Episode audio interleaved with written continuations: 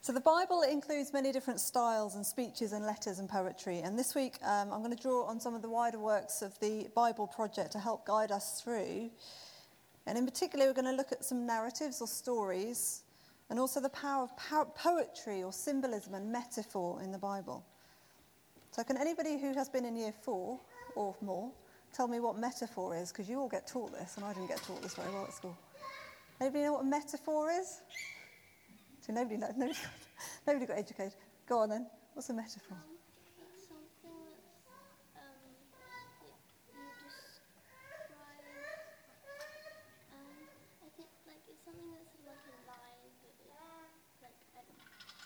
Something like, Can anybody else know? Anybody else who's. No. Okay, so metaphors are describing one thing as another thing. So we take something that's tangible, something we can touch, and we put it on something that's a bit abstract and a bit difficult to understand. And so, like how we describe our lives, we often say a life is a journey. And we, we use this to kind of identify our whole language, actually. We, we go on, on a journey through life, we consider the direction we're going in, we overcome obstacles in the paths that we journey along. So, metaphors add richness beyond just the words being used. And it paints an image and points to a, a, reality that normal language can't describe. So, talking of images, does anybody recognize the image on the slide behind me?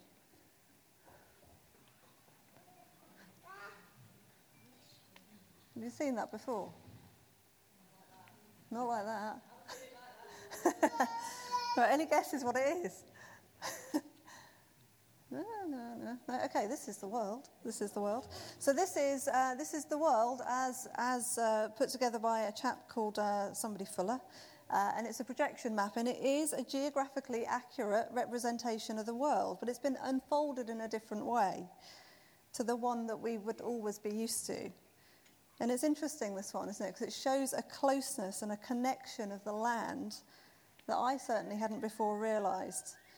And I thought it was a really good image, perhaps, today to think about as we look at things slightly differently in the Bible. So we're going to, I'm just going to get you to do some work now. So we're going to start with a narrative with poetic elements. So if you could all, if you if you're able to, to get hold of one, find a Bible. If you have one on your phone, I'll let you do that.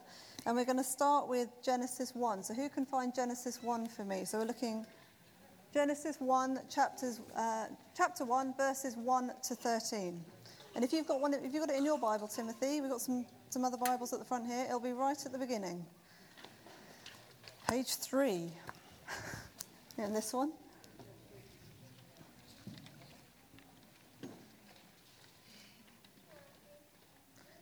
Right, has anybody found it?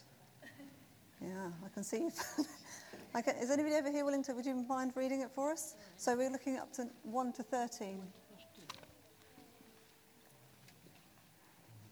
In the beginning, God created the heavens and the earth. Now the earth was formless and empty. Darkness was over the surface of the deep, and the Spirit of God was hovering over the waters. And God said, Let there be light. And there was light. God saw that the light was good, and he separated the light from the darkness. God called the light day, and the darkness he called night. And there was evening, and there was morning the first day. And God said, Let there be a vault between the waters to separate water from water. So God made the vault and separated the water under the vault from the water above it. And it was so. God called the vault sky. And there was evening, and there was morning the second day. And God said, Let the water under the sky be gathered to one place, and let dry ground appear. And it was so. God called the dry ground land, and the gathered waters he called seas. And God saw that it was good. Then God said, Let the land produce vegetation seed bearing plants and trees on the land that bear fruit with seed in it, according to their various kinds. And it was so. The land produced vegetation, plants bearing seeds according to their kinds, and trees bearing fruits with seed in it according to their kinds. And God saw that it was good. And there was evening, and there was morning the third day. Thank you. So I hope you're all listening to that because I'm going to test you on it in a minute.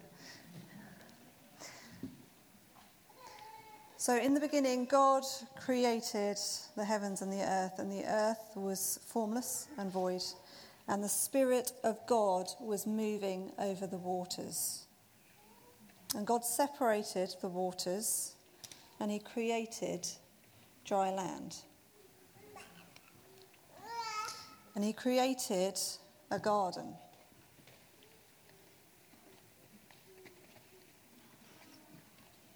If you want to come and play with it, that's absolutely fine. There we go. It's been said if you want to understand metaphor used throughout the Bible, then start by reading Genesis 50 times and look for the repeating images. Because the imagery found in the rest of the Bible is largely based on Genesis.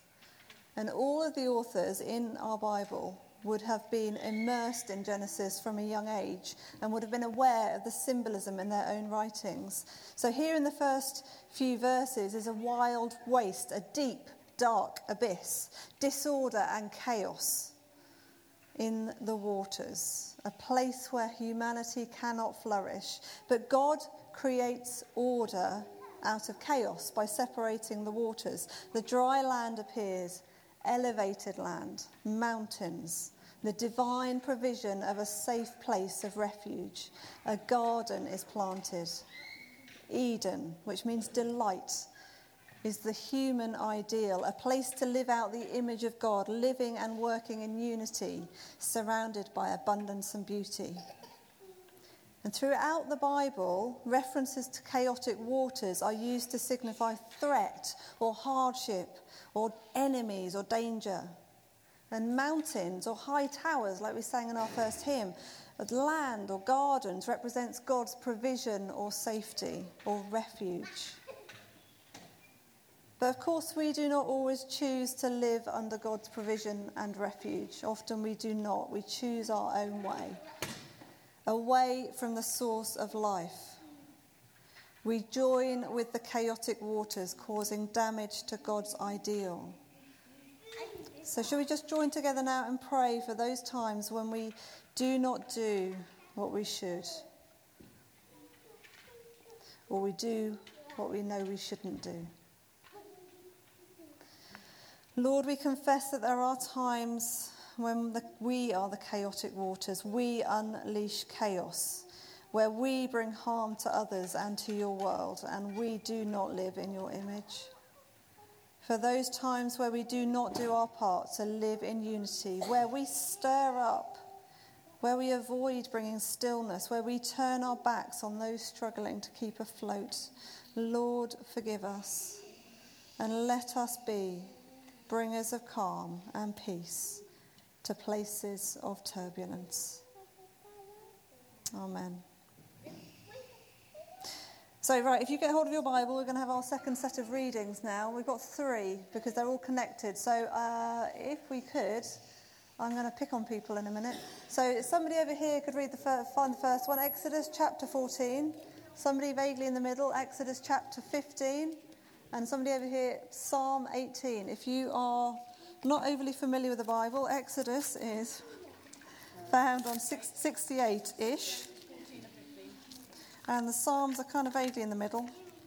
And 530 for the Psalms. So, Exodus chapter 14, verses 21 to 29. Where did I put the thing? Is anybody over here? You happy to read it, Hattie? Yeah?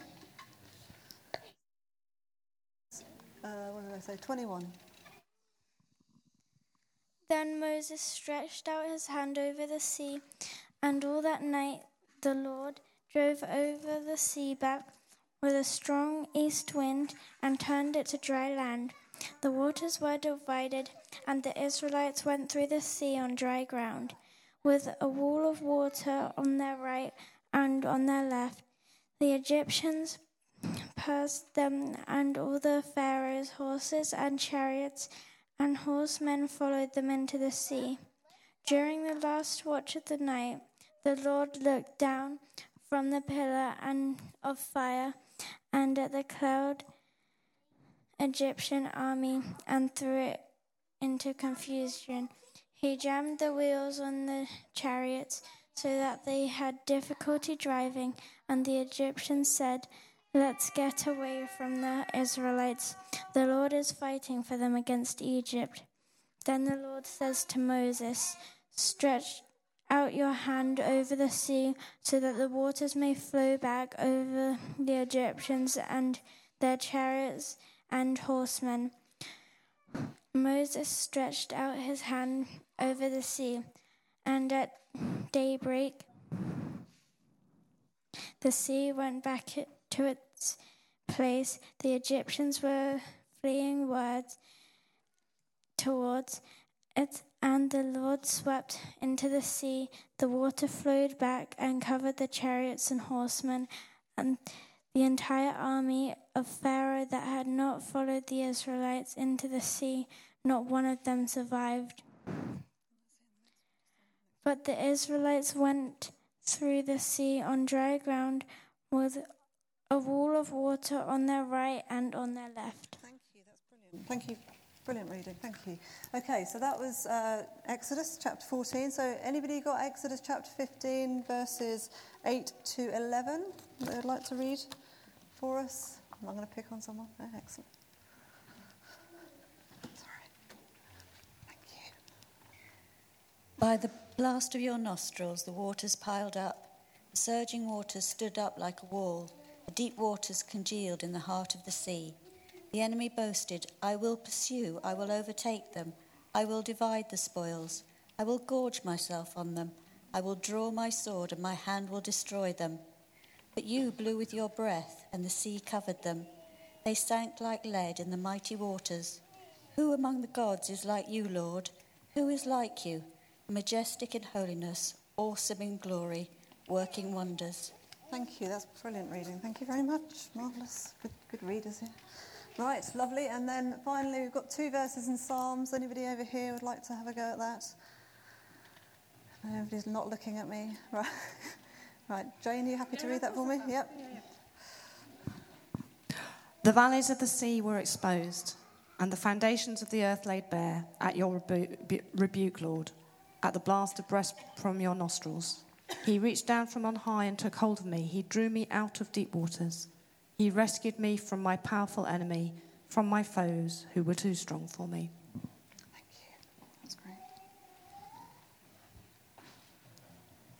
So the Israelites have become subject to the power of Egypt, and Moses appears on the scene. And soon after, and several plagues, and Pharaoh allows the Israelites to leave slavery and to leave Egypt. But he changes his mind.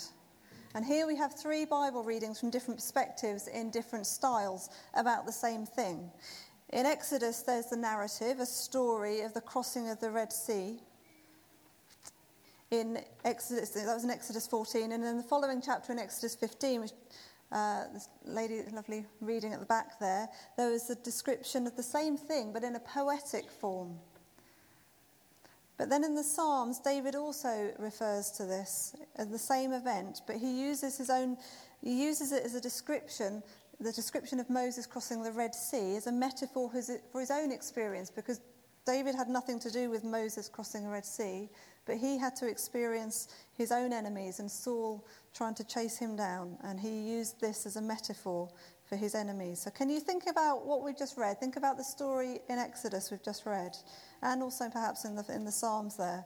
What similarities can you see? I'm going to be asking some answers here, so I hope you're paying attention. So, what similarities can you see between the readings in Genesis 1 we read the first time, and the things we talked about in Genesis 1, and the readings we've just heard in Exodus and in Psalms? Has anybody kind of come across any similarities between the two? Any, any words or any kind of themes that are similar?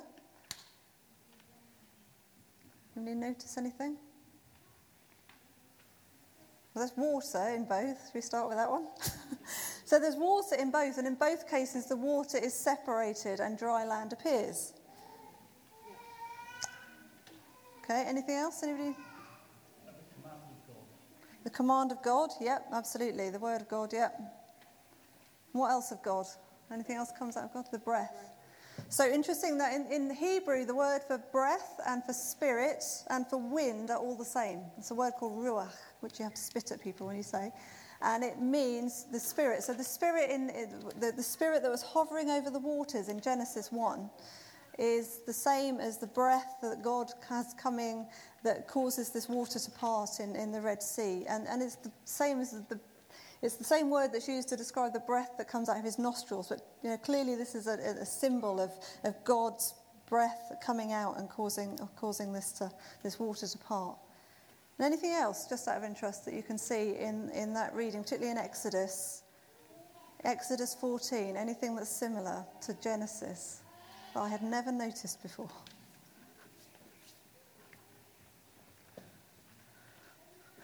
Test you. There's an evening and there's a morning.